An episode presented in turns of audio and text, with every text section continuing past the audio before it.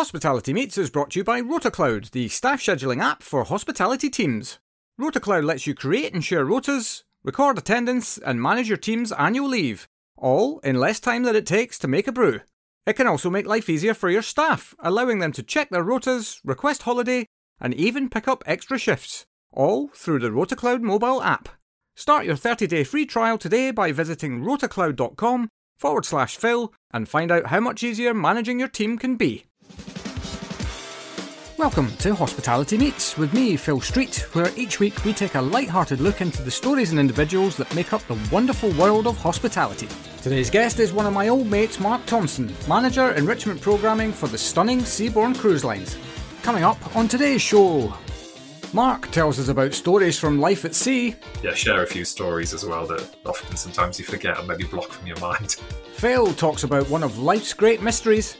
Isn't it amazing how irate people can get over under or overcooked broccoli? And Marc recounts an embarrassing moment. Unfortunately for me as well, that was during a time people do have video cameras. All that and so much more as Marc chats us through his wonderful career journey so far. One final thing before we get into it if you could take a moment to subscribe to the show and leave us a cheeky review on your favourite podcast app, it really would help more than I can say. Enjoy. And a huge hospitality meets welcome to one of my oldest shipmates, and that's not in terms of your age, by the way. uh, Marc Thompson, welcome to the show. Oh, Phil, great to be with you. Thank you for having me today. Yeah, I hope you mean oldest is in uh, our years working together, not the fact that I'm now in my 50s. yes, well, I, you know, that's um, what, 25 odd years ago now that we were working together? 20, 25? yeah, 20. Yeah, you're right. 23, 24 years. Oh, gosh. Yeah, yeah. many moons ago. Yeah, God. I had hair, I was, yeah, I was slim. Yes, the good old days. Still slim. That's fine. Um, camera, I won't stand up. Yeah, but yeah, well, I, you've actually got one of when I was, uh, I suppose, doing my research. I had a look on LinkedIn to see what you were actually up to these days. You're one of these people that I've known for so long, and half the time I've just not a clue what you do. And the job that job title that you have now is awesome manager enrichment programming. Yes, that's absolutely right. Yeah, what is that all about? Yeah, you know, I have to say, um, it's probably taken quite a long time to get here, but I do have the most brilliant job now. So, still connected to the cruise industry, which of course you and I know each other from from a few decades ago. But essentially, I take care of what we call guest enrichment. So, most people going on board a cruise ship, maybe you've not been on a cruise ship before, or you know maybe familiar with the cruise ship environment but we have what we call on board guest speakers. So the brand i work with we will bring on board everything from celebrity chefs well celebrated sporting heroes people from film media business world technology and i essentially manage that program for seabourn cruise line which is um, an ultra luxury cruise brand that i'm with now and have been for quite some time. So i work with these people i engage to bring on board new talent. I deal with their scheduling, the logistics of their travel, and essentially just work with them to ensure that they uh, bring out the best stories to enrich our guests on board. So our guests learn something new or will basically um, experience a different conversation to with somebody that never actually would have come into contact with in normal everyday life. Yeah, brilliant. I mean, that, I suppose that's taking experience up to a new level. Now you're now enriching people's lives as opposed to just focusing on the, the experience itself. Yes, I think obviously there's a lot of let's say opinions around the cruise industry, which obviously is a massive part of, of hospitality. You know the the number of people that travel on cruise ships every year. I mean, literally, it's Still millions. Going up as well, isn't it? Yeah, it's one of the biggest growth areas actually within the hospitality industry, and there are cruise ships out there for everybody. It's like hotels. You know, you've got those small, really ultra luxury ships. You've got those mass market, larger ships. So cruise ships are out there sort of catering for every different type of holiday maker. But again, it's also mean people look for different things for that onboard experience. And for some people, they are really going for that level of enrichment, that entertainment, that either growing their mind or learning a new skill. So the great thing is that with the program I look after, we can really give that varied offering for our guests on board. So very interesting. I, I, speak to and meet people that are just, you know, it's incredible the achievements that they have in life that you wouldn't, I would never have actually normally come across if it wasn't for the work that I'm doing now. Yeah. So yes, so I'm very fortunate in the Super position cool. that I'm in. Yeah, yeah, yeah. That sounds really, really cool. Do you know what? I, when I was uh, writing some notes ahead of our chat today, I had um, I don't know if you know this, but I, I indirectly wrote a, a marketing piece for P and O without even realizing it way back in the beginning when uh, I worked for them because I uh, that I don't know if we worked together on my very first contract, but I was like a little puppy and wide eyed, and the world was just amazing, and I loved the job, and everything was just fantastic. And I, I remember saying to one of the, the three stripers at the time, Jane, Jane, whose second name escapes me at this point in time, she was Jane awesome. Green. Yes, Jane Green. Yeah, she was absolutely brilliant. I remember coming into work one day and just going, uh, "Life doesn't get any better than this." And then I saw that in P&O's marketing two years later, and I always wondered. There you go. That, that's, your, that's that? your, legacy. Yeah. So I've got one. I've got one for Seabourn now. Uh, oh. Well. So, yeah. Just uh, so there, there are there are cruise lines, and then there's Seabourn. Oh, and you know what? That's absolutely true. Yeah. We are totally uh, out there as the very niche, very premium, very uh, a, um, a, product that certainly was not replicated across the market. So I think you could be onto something there. I've got a, a side hustle in the yeah. making here, just doing marketing taglines for everyone. That's your legacy, anyway. It's good to know that they're still creating that. Uh, that uh, well, I think it's unbelievable holiday happiness at P and O now that oh, they have. yeah, yeah, I definitely didn't do that one um, for sure. But uh, anyway, right. Well, let's get into your journey and yes. let's head all the way back to the beginning. How did you get into hospitality in the first place? Well, for me, actually, by accident, which is probably not uncommon, actually. Um, I started my career at the age of 16, going straight into HR. Back in the days in local government, I was very fortunate. I was at night schools doing my A levels. I was actually working for Clarks shoe shop straight away as soon as I left school. You know, it was a depressed working town essentially that I was living in in the northeast, and and and even back then the job situation there wasn't these great opportunities that you see now. There wasn't social media back then. Um, it was very traditional way of, of, of, work really so i was studying on a night at night and a fellow student said to me, "Oh, we're looking for people in local government. Come and come and work with us." So I did that for seven years in human resources. And the only reason I mention that now is I think it's that whole communication, that people relationship side of HR that I really loved and thought, okay, I want to take this further. And I actually wanted to travel. But a typical job in local government back then wasn't particularly that well paid. So my Not early twenties. Travel either. no, exactly. Yeah. well, well, this is it. I then went and uh, again through the connections that you have, I worked with somebody that told me to go and be a Thomson holiday rep. So back in 1997, I took a job at 50 pounds a week, so which was actually less than I was earning local government, and went to be a holiday rep. Which I thought, okay, this is great. I'll get paid. I'll be abroad. You know, I'll start to live my life, and you know, um, really get that excitement, that enrichment of being overseas country and I ended up being placed in a tiny little resort in Austria with three small hotels and about four guests a week that were all keen walkers that came and, and visited my hotel. So I spent most nights playing Scrabble with them because, again, it was those days without any internet and. Uh, but I loved it. I loved the whole connection with people and thought this is actually an, an, industry I want to stay in. I progressed very quickly with Thomson Back then, obviously, they're now known as TUI, but they were still then a massive um, hospitality um, holiday company. So it's because of your surname, that, probably, right? I mean, yeah, exactly. Know, that helped. Thomson I'd always get the oh, yes, you were one of the sons of the owners. But I, do you think I'd be working in this hotel if my dad owned this company?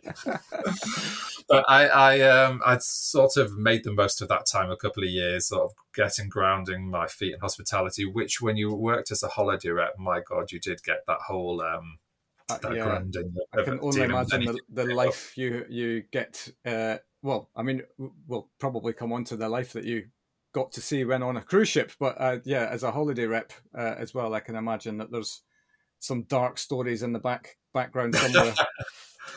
yeah, quite a few, which is which I'm actually quite thankful that time there was no social media around actually to mm. probably report most of them. It was a simpler time. yes. So, well, I do remember that then I moved on to within Thomson, then I went on to Thomson cruise ships, of which point Holiday Watchdog was quite a well watched program in the TV. So, I do remember these large sort of camcorder type videos coming and pointed at me when I was on the Thomson cruise rep desk when people you know, were going going to their cabins, and they weren't quite necessarily the the standard that Thomson brochure had shown them. But as I say, this was quite some time ago. Obviously, things have, have really greatly improved and changed. But um, that really led to my career within hospitality and obviously the cruise industry, of which over the last 20 years I've been really part of. Apart from a few short periods of time on land in hotels, I've always drifted back to that one common sort of um, denominator in the sense of, of being at sea or at least connected with sea. Yeah. Was that then at the beginning of your career, was that really the main driver being wanted to see a little bit of the world? It wasn't so much at that point around this is what I want to do, this is the direction I'm going to take. I'm going to, what I want to do is go travel and then kind of see what happens. Exactly right. Yeah. So I really didn't know what I wanted to do. Even in my 20s, I'd never thought I want to be in HR. I'd never sort of had that career driven thing of, you know, how some people probably grow up and think they always want to be a vet or they want to be, you know, a dental surgeon or whatever. I didn't ever actually have that in mind. So I think for me, I thought, let me go and travel, take a year out almost. But actually, then I stayed and just loved the travel, but getting paid while you travel. Um, and again, that whole, I was very fortunate that I'd learnt sort of in my early days in retail as well. You know, if you can work in a shoe shop in Middlesbrough, and you know, it's a good setting and grounding for the rest of your life, dealing with people's feet and uh, measuring children's shoes for Clark shoes back then, but dealing with anxious parents. So from that age, I think you know, from then I thought actually I enjoy the interaction with people and uh, let, let's do this as a paid career, and it just sort of went from there really. And and obviously, you know um, but maybe many of the listeners don't. To work on the cruise ship is just a phenomenal experience. To have that ability to see so many different places in a short space of time and to be paid to be going there. Oh. Um, you know, at that age as well. At, when you're, yeah, you know, absolutely. When, when you're in twenties. Yeah, I, you know, and I was like a wide-eyed little puppy, as I said earlier on, and yeah, it was just I, I will never ever forget my first port that we went to, which was Madeira, Funchal was absolutely stunning place in the world. And I remember back then getting up, you know, with the sun to come in to watch the the ship, you know, dock and uh, and and kind of just absorb the whole experience. And as you say, at, at the age we were, and somebody's paying you to wake up somewhere different every day, and okay, yes, it's quite a tough job at times but nevertheless, you kind of, for me, it, it, always the the joy of knowing that you were, I don't know, one day out of Barcelona or, you know, t- tomorrow you're going to be in Sydney. Mm. You know, these were that was the whole reason why I I did that job um, yeah. at, at the beginning, and then you realize that actually there's one hell of a career you can forge for yourself here. Yeah, absolutely. And I think, you know, um, we follow the same paths initially for those first few years and almost organically, you know, you, you, get to know your job well, you do it well, you learn from it, and then you move up to the next rank. And, and and obviously then that sort of whole merchant navy formality of when we were working there at sea and you know then you have the tax benefits as well and it was it was a lot of great things i think at that time kept me there for ultimately for years when mm. originally it was just going to be an initial stopgap um, you know, then you go from that appreciation of getting up early on a sunrise to see those new ports of call but then you've seen those ports, you end up probably going to bed when the sun rises. because because of the flip side of that, it's a social life on board, you know, and, and working with those colleagues hard during the day, and then you know enjoying yourselves at night together. So yes. great, great times. That old uh, work hard, play hard, definitely yes. rung true at that uh, at that time of life for sure. So your your time on was uh, the, was it a conscious decision from you to to move from Thomson to P&O, or was it just one of those things? An opportunity came across your your lap, and you thought, let's let's go for it. Well, as you know, so so P&O's head office is in Southampton. It was actually guests that I had on board Thomson ship said to me, "I live in Southampton you know you're you should be doing something with a with a basically a more premium cruise line. You could have a real career here you know and because thomson was a certain product back at that time for more mass market cruising whereas P&O obviously was established more from you know the 1800s it was um, it had a really great name. So they said to me, "Why don't you apply? You know, c- come and have a career as a purser, and you know, c- come stay with us. What we, you know, if you get an interview, we'll, we'll, take care of you." And actually, to this day, they're almost like surrogate parents to me. So they inspired me. I looked at it. The wage was really good. Though I could see a lot of progression. They were doing world cruising as well. It wasn't just seven day Mediterranean cruising. So it was just through again the connections of the people that you meet, and I think that's one great thing about hospitality is you just don't know who you're going to have a conversation mm. with that day or that evening because of the variety of people that you interact with. So again, by accident, but what a great opportunity that was, and you know, stayed with them on board for five years. Similar thing to your, to your duration as well, yes. Yeah, yeah, yeah, yeah. I think for me, it was uh, five years was the right ending Yes, um, absolutely. I, uh, it's you know it's a wonderful, wonderful life as a as a, a young, free and single guy. You know, seeing the world and, and all of that. But there is also there's a disconnected element to it as well, right? In terms of the real world, you know. Um, yeah, and, absolutely. And that was ultimately what uh, what drove me to say, mm. right, okay, well, that and the fact that I met my now wife, who you know, yes, you know, that had probably a bit of a say in it. But at the same time, it, when you wake up in the morning and you're in Barcelona and you think, oh God, we're in Barcelona again. Yes, it's, it's time to go. It is, yes. I mean, I remember people getting excited about being in Monte Carlo, and I just wanted to go to bed, you know, in the afternoon and have a siesta. I was no interest to go. And I think you're absolutely right. When you start to become really sort of blasé about those places, and of course, it comes with its sacrifices. You know, I miss various major events, you know, friends' weddings, and you know, grandparents' anniversaries, and as much as you could try and you know, navigate those special times to be at home, mm. the reality is it was many months at sea, and that was the nature of the contract. So for me, I think I was missing that as well. That sort of um, the time that, that with with loved ones back at home and family, and um, parents getting older and things. So yeah. Um, after five years, I came back, although I did drift back into it again a little bit later. But so I've been on and off ships really for a while. But the great thing was I went into hotels then, into hotel management up in the northeast of England, where I'm from, and it was brilliant to take all those transferable skills from a cruise ship environment because essentially they're a floating hotel, and I would have never got into a hotel management role had I stayed in HR, had I just had a retail background. So I'm always thankful to my career at P&O for allowing me to then really give me a great foundation to to build on it from there with within the hotel industry and then ultimately luxury cruise lines at, at later years. Yeah, uh, just describe some of the jobs that you had when you were with with P&O. So essentially, I started on on the front desk as what I suppose the hotel equivalent of being a receptionist. Those was called back then as a junior purser, which was actually quite a complicated role in the sense that this was pre-Euro. So you would be in oh, Greece oh. one day, and obviously. Yes hundreds and thousands of guests on board, depending which ship you're on, would have all their Greek drachmas and they'd be standing along line buying their postage stamp to send a card home because it's pre email days. They'd be changing their Greek drachmas into Portuguese escudos because the next port would be heading on to Lisbon and then the Spanish peseta. So you were dealing with thousands and thousands of um, pounds equivalent of currency exchange and selling stamps. And then hopefully at the end of the day, God willing, you're able to balance your float and they, and they to enable you to finish the day and not, uh. not having lost various amounts of money, which sometimes it, that was the difficult part.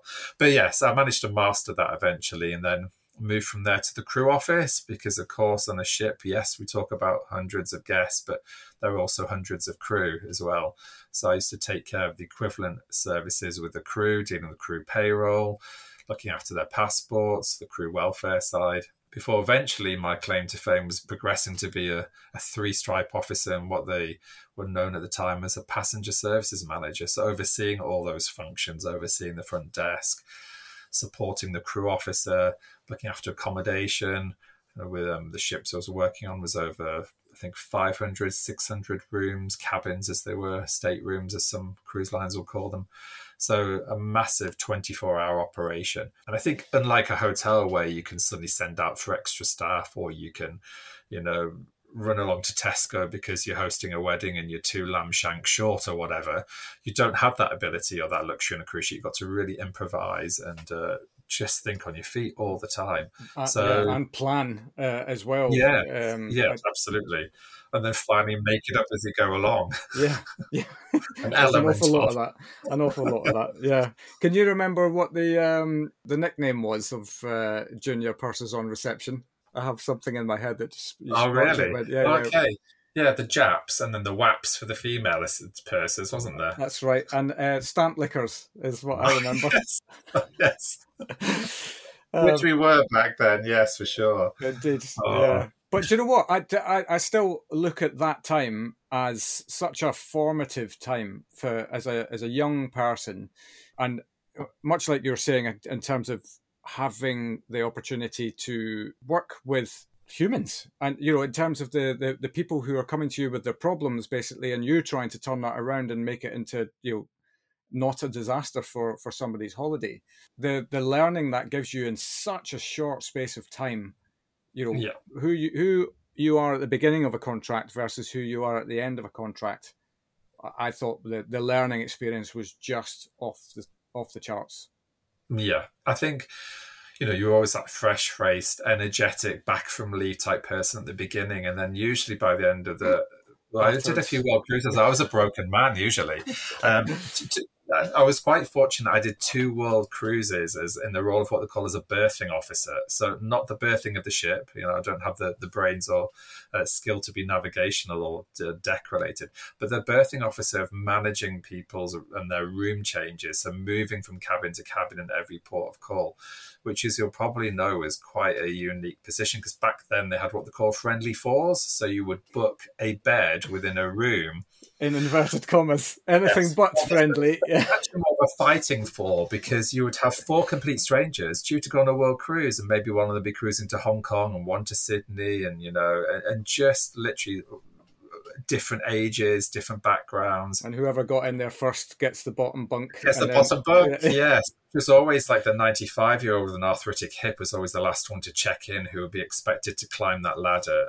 But no, so those those sort of many days of just sat listening to people, and obviously every excuse and every reason came out the book of why they should have a room change and why they should be the one that, that should have a cabin on their own because their cabin mates coming home at 3 a.m. or the you know the other cabin mates bringing a stranger back to the room and and obviously everybody's different toilet bathroom habits and all these things would come out and it was like literally just what, what a world to, to, to be experiencing back then so I think having listened to that for three or four months, it would often I'd be ready for, for my leave by the end of that time, crawling down the gangway. Yeah, I, I, I, we I think we always used to talk about the fact that you were, as you say, you come on board day one, refreshed, go, you know, and then I think you kind of peak by about month four, and then you're just hanging yes. on. For, yes, you're for dear life. Yeah. Because it's that absence of a day off, isn't it? And that working routine. So our contracts, you know, 70 hours a week on a cruise ship, you know, 10 hours a day, seven days a week, four, five, six months at a time. I mean, if you see that job advert, you know, in uh, Guardian Jobs or your local jobs paper, you know, wanted seven days a week, next four months, at 10 hours a day, who really is going to apply for that? But mm. I think the, the positive side of it that you don't really see is that it is such a great environment from a from a command, um, that humor, that sort of interrelationships you have, and and you're taken care of as well. You know, the food is there, the laundry's done for you, so there's no commuting. Which downside to that means there's no excuse of being late for work. You weren't yeah. stuck in any traffic. Yeah, that was um, a problem of mine so, in the first contract. Anyway. Yes. yeah, so uh, very unusual times, but certainly I think great from a from building on from that and knowing that almost you can handle many different things. And you become very resilient as well don't you? Because yeah. you're such used to the stamina you develop in that environment because it's a late sail suddenly there's flights coming in late to barbados. You're not leaving at 11 o'clock you're leaving at 3 a.m in the morning. You're coming into port early you know back in the day visiting times when ships were still going to st petersburg you know going into russia and the formality that that would bring. Um, you know the the the thousands of people moving out on tour and, and you managing the expectations of immigration officials there. Mm. Yeah, God almighty. It's a very different time, isn't it? yeah, unbelievable. Ever, I always remember like going to bed and the world is fine and then waking up and coming into work and, you know, everyone that's important is in the back office Yes. And because something has happened, and you like, there's lots of chit chit chat, chit chat, chit chat, and you're about to go on a reception shift, and you've no idea what's about to be announced, and then they'll come over the the tannoy and say, with regret, you know, we, we've had a, a, a, an engine malfunction, so we're basically going to crawl to the next port and decamp you all and fly you back home and then we're going to you know trickle back to Southampton to get it fixed, or or to mm. whatever shipyard it was that we, that we would get it fixed. And I I remember that happened on Aurora, and you remember yes. I, I, just remember thinking to myself, "Bed in, lad. This is good. this is going to be tough." Was that the start of the world cruise, which was like 140 days, but I actually only did three days sailing around the Isle of Wight? It was the inaugural cruise. It was the very oh, first, yeah, yeah, very first cruise oh. uh, that uh, Aurora was going on. So all of these people who'd obviously, you know, uh, basically ticking off cruise ships as inaugural cruise passengers, it was the only reason they were coming on the cruise. All of that kind of kind of stuff. But uh, the one thing mm. I do remember about that was uh, P&O's response was exceptional in terms of what they threw at the the passengers who were, you know, effectively out of an experience. Yes. They refunded, they gave them free bar, free shop uh, while they were on board, and then they got another free cruise in the future uh, as yeah. well. And I remember thinking, I mean, that's how to, because nobody can then stand in front of you and complain because they've, they've, you know, they've they're they're a holiday up for free.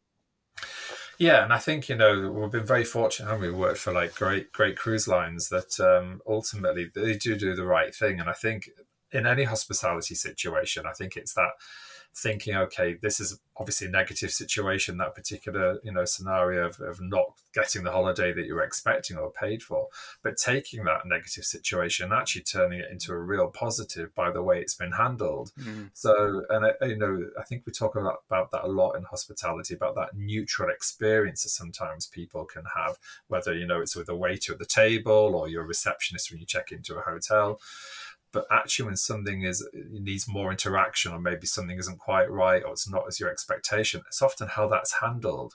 Can you can take away from that. And I, I did learn a lot during my days of sitting on that front desk and having that support from senior pursers inspiring people like jane green that you mentioned earlier. Mm. these people that you know shape your careers and then give shout you that, to Liz Kelly my, my, yes. Oh gosh another icon Yes. no, this is like a podcast about P&O icons just, I, well, this is gonna this turning into a bit of a just general catch up, really, isn't it? Yes, um, sorry. reminisce. um, Five star hospitality means having the right people in the right place at the right time, and that's exactly where RotaCloud can help. RotaCloud is the online platform that makes planning rotas, recording attendance, and managing annual leave easy. Its simple, drag and drop interface lets you create and share rotas with your team in minutes. While our built in budgeting tools mean you'll know exactly how much you're spending on staffing before sending the rota out. RotaCloud also makes life easier for your staff, allowing them to check their rotas, request time off, and pick up extra shifts, all through the RotaCloud mobile app. Start your 30 day free trial today by visiting rotacloud.com forward slash Phil and find out how much easier managing your team can be. But but no, I you know getting back to message, I suppose. Yeah, as a as a training ground, I don't think there there's a there was certainly at that time there was a better place to be because you're you're dealing with problems, you know, twenty four seven, but you're surrounded by people who care about delivering on those problems, but also yes. uh, supporting you in whatever you need to to you know to get you past your learning stage. And and I think that's a it's just such a massively important part of anybody coming into whatever part of the industry really is that it's it's one thing to be in a job where you're excited by the day to day. It's another thing to then have the support when you are way out of your depth which is inevitable at some point in your career, isn't it? That you're you're going to find yourself out of your depth. Yes, definitely. I think uh, I hope you'll probably agree with me here. But I think the great thing is also in the ship environment is that you got exposure to many different styles of management and different leaders as well in very short spaces of time because mm. everyone on board, not just you and I, but our leaders, our senior pursers, our hotel directors, were were going on vacation themselves. They were going on leave, leaving the ship. You bring somebody else, and you suddenly be reporting to somebody somebody else two months later, somebody different again, your next contract, your next ship. and that exposure to different styles of managers, you can almost take something different from each one. And, and I think that's a brilliant aspect of that type of environment of hospitality, mm. especially when you're young, like we were back then, to absorb those different um, communication skills. I always remember, you know, um, Ian Wynne Smythe, one of our other, you know, leaders on board, you know, giving him a letter that we're going out to our guests and get his red Mont Blanc pen out and editing that for me. But it's it really helped me in the future and honing my communication to ensure that everything from a written perspective was very clear and very, you know, articulate. So I think um, the good thing about what we've learned from there is that we we, we could ex- be exposed to different styles of leaders in very short spaces of time and not have that one same boss for many years. Which yeah, that's great if you do, but but that variety I think is, is very helpful. Yeah, I hadn't really ever thought of that to be honest, but it, it, probably without you even realizing it as well, it just it, it's making you more adaptable. Very much so, yeah, because I think that ability, that's exactly the right word there, adapting to that almost new environment, you know, because every leader, every manager has different expectations, and you'd have to often be, you know, adapt your style of working or, you know, change your approach as well. And the communication that you learn from that, you know, there's very fast, responsive leaders that are compared to those that maybe were more methodical, more thoughtful, took longer to make decisions was different types there, and I think that's really helped me from that time to to to adapt to different environments now and working for different directors and vice presidents as you you know progress up the hospitality career. It's still the same fundamental framework of like how do you communicate with these people, what do they expect from you, and also mm. what do you expect from them. Yeah, absolutely. Anyway, I'm not going to make this the P and O episode. Yeah, um, sorry. No, no, no. That's all on me. All on me. Um, yeah, because you, uh, you you'd already moved your story along, and I brought you back. So, um, so you you moved to uh, into the world of hotels, uh, and yes. then uh, what happened after that? Yeah, so I had a great few years in hotel management uh, up in the northeast where I'm from. And then I got the opportunity to take all those skills and actually go back into the cruise industry, but into a training role. And by that stage, I was quite tired of working shifts, working weekends, the usual Christmas, or the rest of it in hospitality that's a normal working day. So I was quite excited by an opportunity to to take all these skills and, and actually go and uh, train crew for their roles on board. So I took uh, a, what they called a, a, training consultancy contract for six months. Was actually based out in India for two months because at that particular point in time, a lot of the crew were, were sourced and um, trained out in India and Mumbai. Um, which was a brilliant role that I had there. The project came to an end, the ship launched, um, all the crew went on board, and I then decided I still look happy on land and didn't want to go back to sea. So my hospitality career then continued in land, but in restaurant sales and um, event management. A quite iconic brand, Harvey Nichols, uh, based in London, which many people know as a successful and obviously luxury retail brand, but also a great hospitality business as well with standalone restaurants in London. I was fortunate to work based at Oxo Tower, iconic building on the South Bank and look yeah. after restaurants, sales, and business development there. And a bit, it's, uh, it's quite a different God. trajectory as well from what you were doing previously, or or or is it? I mean, is it just one of those things whereby you again we're talking transferable skills? It might not seem like it's a, a a direct fit in job title terms, but actually just in terms of the skills that you've developed in that time, it was actually quite a quite a natural fit.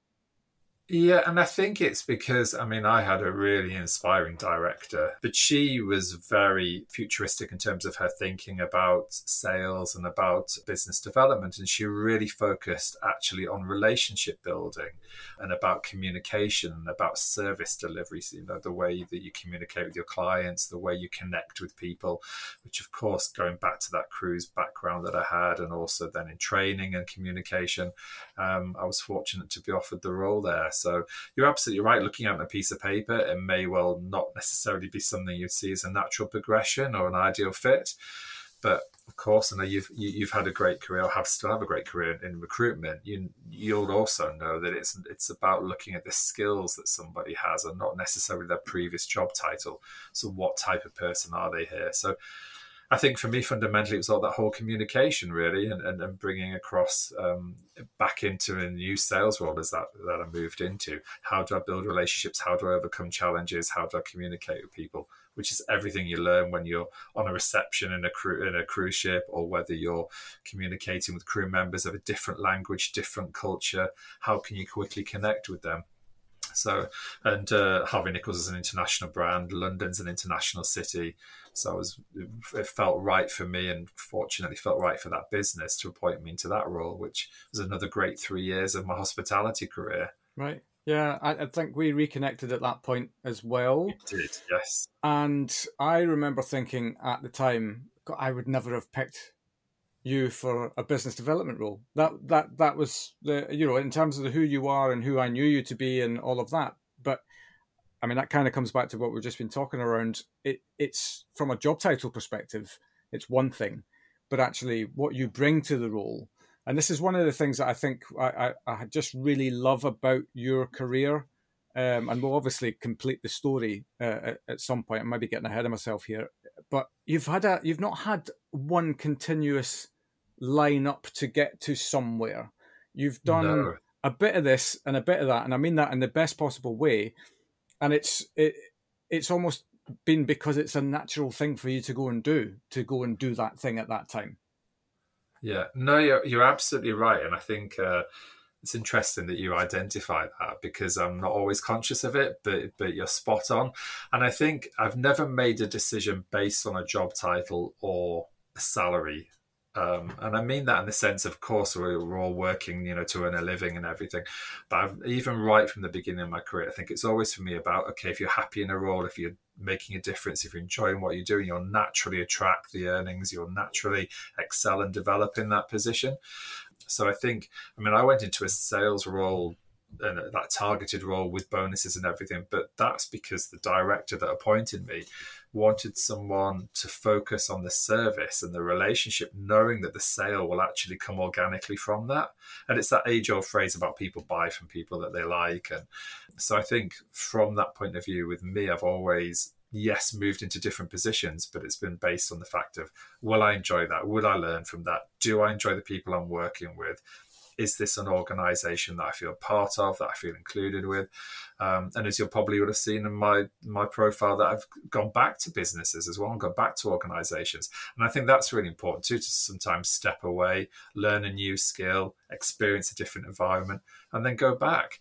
You know, I don't think there's any hard or fast rule to I know traditionally you will progress down that career path of always moving to your next position. I think for me, I've always just wanted to find something I've enjoyed doing and, uh, and have a laugh at work, work with great people. And of course, yes, earn a salary that you need, but but just enjoy it, enjoy the journey that we're all doing. Really, yeah. Otherwise, it's such a big part of our lives, isn't it? Yeah. Hospitality works so many hours. You've got to really enjoy it, love it. I think if you like you were saying earlier, you know, after that five years in a particular job in a ship environment, if it's not something you want to do anymore, I think in hospitality you can't really fake it because you are exposed all the time to people. You can't. Mm. Know, you've got to be genuine with it. I feel anyway. So the times I've, I've felt okay, I need to move on from this, and I've I've made that decision and looked for a new challenge. Yeah, yeah, yeah, yeah. So uh, from Har- Harvey Nicks, sorry, am I allowed to am I allowed to call it Harvey Nicks? Um, well, they do an so yes, of yeah. course. So I then uh, actually had the opportunity. You talked earlier about meeting your lovely wife at sea. By that point, then I was with my partner, and um, uh, who was connected also with the cruise industry. So the two of us took an opportunity to go to back to sea, well, actually transferred into a role in HR and training on board. And the cruise lines are brilliant, that, and they often still are now, depending who you're working with and we had the opportunity to sail and work together. So we had this four months away at sea, home for two months together. Um, him progressing and enjoying his work in HR and training, me in a business development and an onboard revenue role um, at sea, and I we ended up doing that together there for three years, and then moving across to another brand where again he progressed in his HR and training role, and I continued within my sales and uh, business development work, but actually for generating revenue on board the ship. And that's where basically I was for the last decade. So it's strange how went a bit of a U turn, but I went back into a different position and also in a different status as well, being able to sail as a couple, which was which was great to enjoy that time on board. And like you were saying earlier, you leave because you want to have a family and you want to have that stability at home. But actually, had the best of both worlds. Yeah, absolutely. And so, again, a very different type of position. Certainly on uh, on the face of it, what what what was the job? Because I, again, I don't think this is this really uh, existed too much when when we were working together no, at wasn't. sea. But obviously, right. I suppose like most most things, it's a case of well, you know, with the rising costs of everything, and this is way before the time that we're in now. Revenue opportunities are, you know, massively important, aren't they, to the to sustainability of the business? Yeah, absolutely. And there's that whole so a whole commercial goal, and that was a whole I think work many years ago around the fact that you know in a cruise ship environment, but also like hotels on land now, like restaurants. You know, you go into a restaurant and they, you know, they're trying to sell you the still water, the sparkling water before they'll offer you the tap water. There's you know, the hotel room uh, reception check-in, trying to upgrade you. You know, wanting to use the hotel spa. Again, same on the cruise ship experience. It was about maximizing that onboard revenue, really, to help the profitability of the business but also to give the guests an enhanced great time. You know, to ensure that they were enjoying the maybe wines that they would have never thought of buying before in the restaurant or having that unique spa experience going into a casino and actually learning how to play blackjack and maybe losing the odd 20 quid here and there or actually maybe winning. So my role back then when when i went on board was to really sort of look at harmonizing those messages, making sure we connected with our guests, ensuring that it was almost a seamless onboard experience for them because it wasn't just about those shoreside activities. Yes, being in Barcelona or Monte Carlo, going out there, but when they came back on board, ensuring they had a great time, but most importantly, from a business perspective, ensuring that it was profitable as well, um, and that, that, you made that onboard revenue, generated it, which is my responsibility for three years with with Holland America Line, and then from there I moved on to Seabourn for six years, looking after future cruise sales. So actually capturing the guest while they were there in the moment on board, ensuring that they deposited and secured their next future cruise booking with Seabourn rather than them go out there and maybe see marketing or advertising messages from competitor brands. Yeah, and well, I mean, that's that kind of concludes your your rise to Seabourn, as it were, because as we've already alluded to, they are, I mean, really at the pinnacle of of the the, the cruise industry from a, a luxury perspective. You've been with them for how long now? So I've actually worked for the company for about eight years. So um, obviously the COVID times came, badly impacted the cruise industry. So I took yeah. some time out there, took a different opportunity for a couple of years, and went back last year. But out of my entire twenty odd years at sea, then then Seabourn accounts for almost half of that time. So yeah, great brand, and it's been fortunate for me to come back into again a whole new role, but going back again to that service hospitality type approach, but this time looking after guest speakers and uh, a different aspect of cruising. Yeah, but still, relationships uh, are, are heart of that, I guess. Yeah, absolutely. Because we want to attract, we do attract amazing talent on board. You know, I mean, just this week I was on one of our ships escorting a Paralympian, you know, gold medalist, uh, really exceptional lady that that um, the registered blind has achieved so much in her life, and she'll be coming to share her stories with our guests later this year. So I had the the, the great fortune to meet her, show around at one, a ship in one of our ports here in the UK. So, and again, it's that whole relationship, working closely with her agent, then also directly with her um, ensuring that she's set up for success, and then again ensuring that our guests on board really get the most out of, of, of that particular speaker sailing with them. Yeah, it sounds fabulous. I um, Yes, well, well, maybe you and I will talk off camera about Seabourn in a lot more detail. Um, because I think you could be a great future guest speaker with us, telling us all the stories about your times at sea. oh, okay, if you want, yeah, um, yeah. No, there's I, definitely a book in you there somewhere, isn't there? Well, with I think there's a book in everybody that's worked at, at hospitality, is there not? The uh, the stories, which is probably a quite a nice segue actually into. Uh, do you have any? Funny stories from your career that you can share with us? Oh gosh, right. Uh, well, yeah, appropriate to share. Um, well, that is the thing. yeah, you know what? I think you, you you go back to that whole you work hard, you play hard. You know, I've been in some really great fun, interesting situations. I mean, as you know, it's about to start again. If maybe hasn't already, the Strictly Come Dancing is very popular in this country. In the U- in the US, it's Dancing with the Stars, same concept. So one of the brands I was with on board, they did Dancing with the Stripes. So I went through this intensive training with one of the professional dancers, and the ship was uh, one of our Holland America Line ships had over three thousand guests on board, and we had to perform live in the theatre on the stage. So myself and a professional dancer uh, with a rendition from Saturday Night Fever, which was totally horrific, and you you you understand that bright lights and that being on the stage and things. So unfortunately for me as well, that was during the time people do have video cameras and recordings of it, which I managed to try and sort of avoid or keep off the mass market internet. But um, yeah, I think you know there's those sort of situations which are very highly exposed and funny times. The people that I've met as well along the way, I think um, was very fortunate to meet, you know, those sort of like childhood heroes that you have. Like, for example, Rusty Lee, you know, the famous TVM yeah. Caribbean. Oh, she's awesome. Yeah, she sailed with us before. Hilarious. And, you know, what you what the reality of, of working with her or sailing with her is exactly like how she is on the television. So I've had some great fun times with her when she's been on board. And then, of course, there's those times that you're probably like more likely to forget.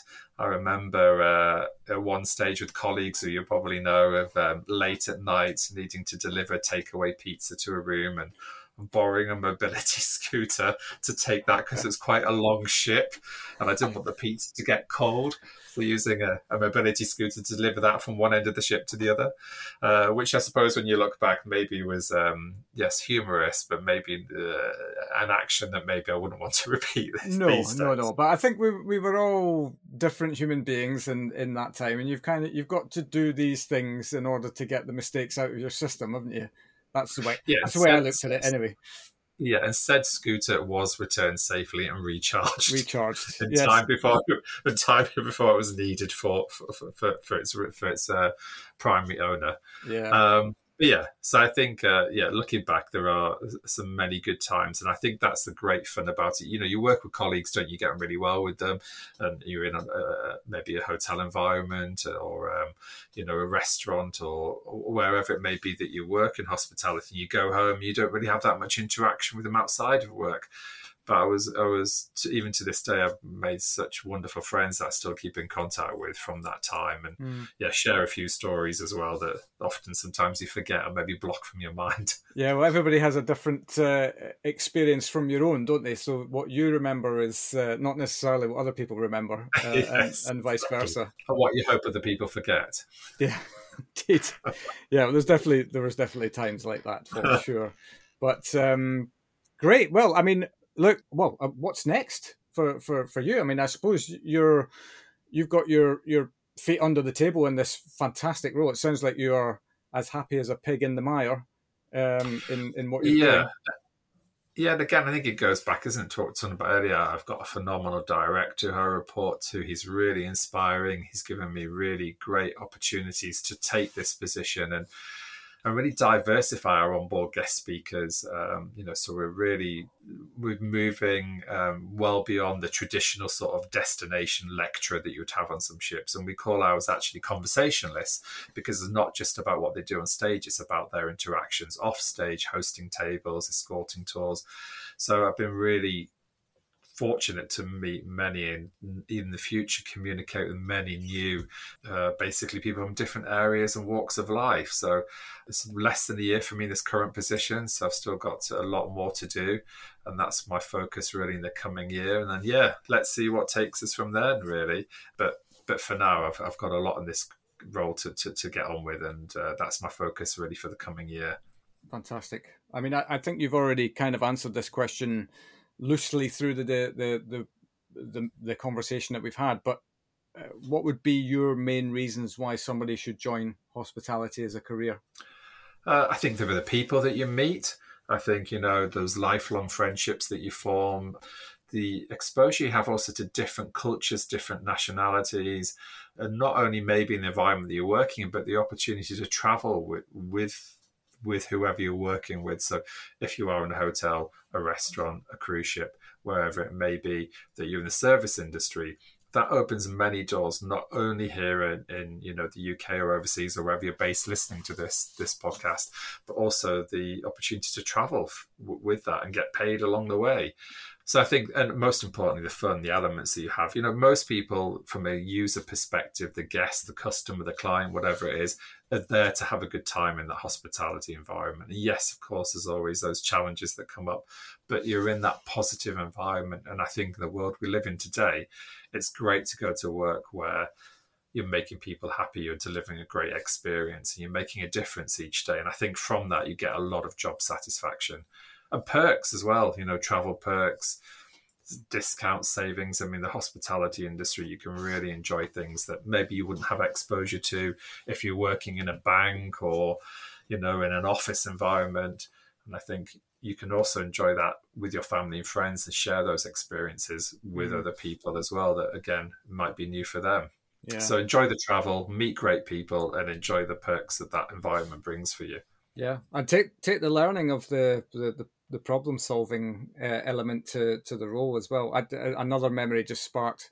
Isn't it amazing how irate people can get over oh, yes. uh, under or overcooked broccoli? That's what that's what I always remember from my time in F and B on the on the ship was is that I can't believe somebody will will lose their proverbial stuff just because their broccoli was a little bit undercooked uh, or whatever. But, yeah, yeah, I think you know when you deal with people, especially when also in an overseas environment, they've travelled, they're tired, you've taken, they're out of their comfort zone, then they're in an unfamiliar environment. I mean, the way people react is quite astonishing, isn't it? And mm. we'll have both seen quite extreme situations of that. And uh, you definitely is character building when you deal with with, with those uh, scenarios for sure. Yeah. Um, but generally, most important, most of the time, people are great to deal with, but you know it's that usual ten percent of them that cause ninety percent of the headaches for us. yes, indeed. It's probably even more like one percent of them, isn't it? That's the yes the, the um the yeah. But uh, yeah, the rest of them are all wonderful. Yes, yeah, definitely. It's a great way to to to meet many people, both as I say, as the professionally as the customer, but also the team that you work with. Mm, absolutely.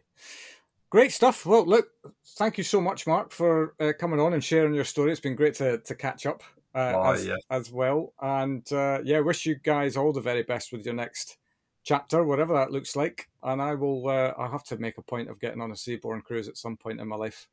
You do, yeah. It's made for you and Helen, and yeah, just to inspire your listeners to whether it's the, for themselves or you know one of the family members, but any, anyone should should try the the work and experience a cruise ship, either as a guest or as a as an employee, because it's just a phenomenal way to travel, isn't it? Really, and yeah, and, and learnings whether, as I say, you are the guest on board or if, if you're an employee, it's really take, take some great experiences from it, yeah. as you and I have.